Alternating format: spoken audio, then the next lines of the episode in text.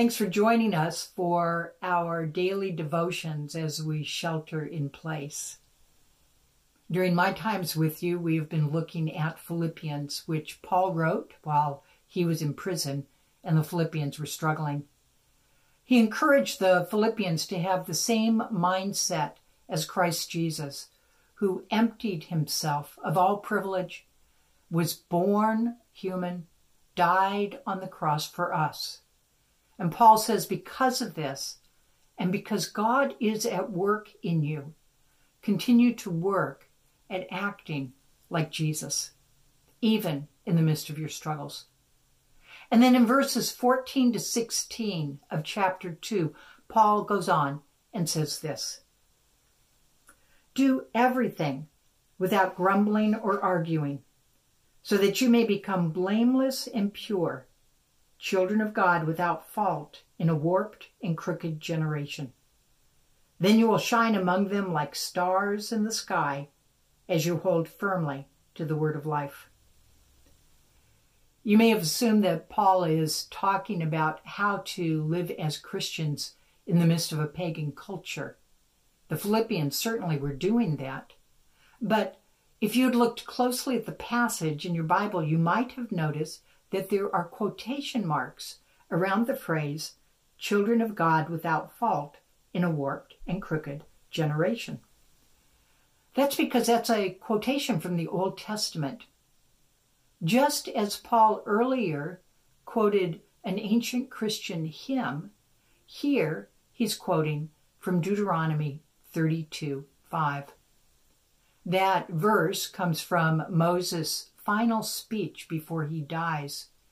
He gives that speech outside the promised land because, of course, he and all that generation, except for two men, did not enter the promised land. In that speech, Moses calls the children of Israel a warped and crooked generation. He wasn't talking about those outside the faith, like the Egyptians or the Canaanites.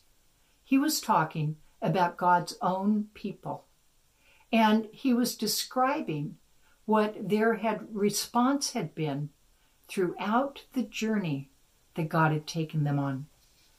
They had grumbled repeatedly. It's a thread through the Exodus journey. They grumbled when they got thirsty. They grumbled when they got hungry. They grumbled when they got bored of the menu God provided. They grumbled because they didn't like their leaders. And when they got to the border of the promised land, and their spies gave them a report that described a land flowing with milk and honey, they grumbled because they didn't like the rest of the report.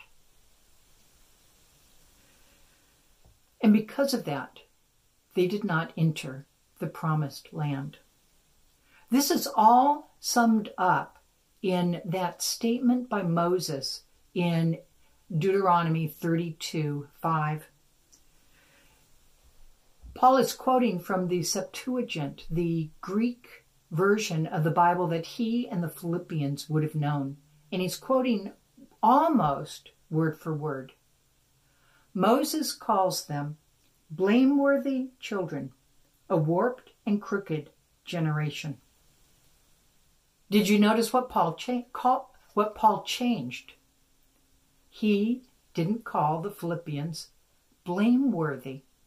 Instead, he inverts that. He says, because of Christ Jesus, who emptied himself on the cross on, for you, because of what God is doing in you, you may become blameless and pure, children of God without fault.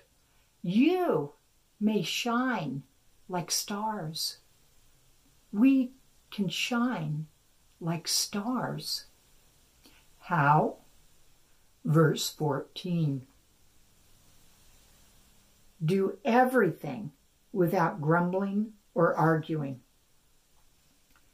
Grumbling is a big deal. In Moses' generation, grumbling was the external indication of an internal truth. They didn't trust God. They weren't satisfied with what God was doing. They thought God or Moses could do better. So they grumbled. What do your words say about your internal truth? Do you grumble? And as you think about that, think not only about your conversations with other people, think about your internal conversations. When you listen to the news, do you grumble? A little bit? When you feel constricted by the restrictions, do you grumble to others or to yourself? When you feel overwhelmed because life has changed and you have far too many new responsibilities, do you grumble? One tiny step that I have been trying to take is to try to catch myself when I start drifting towards grumbling, and then to try to rephrase what I was going to say into something that shows that I do trust God. You might consider trying that yourselves.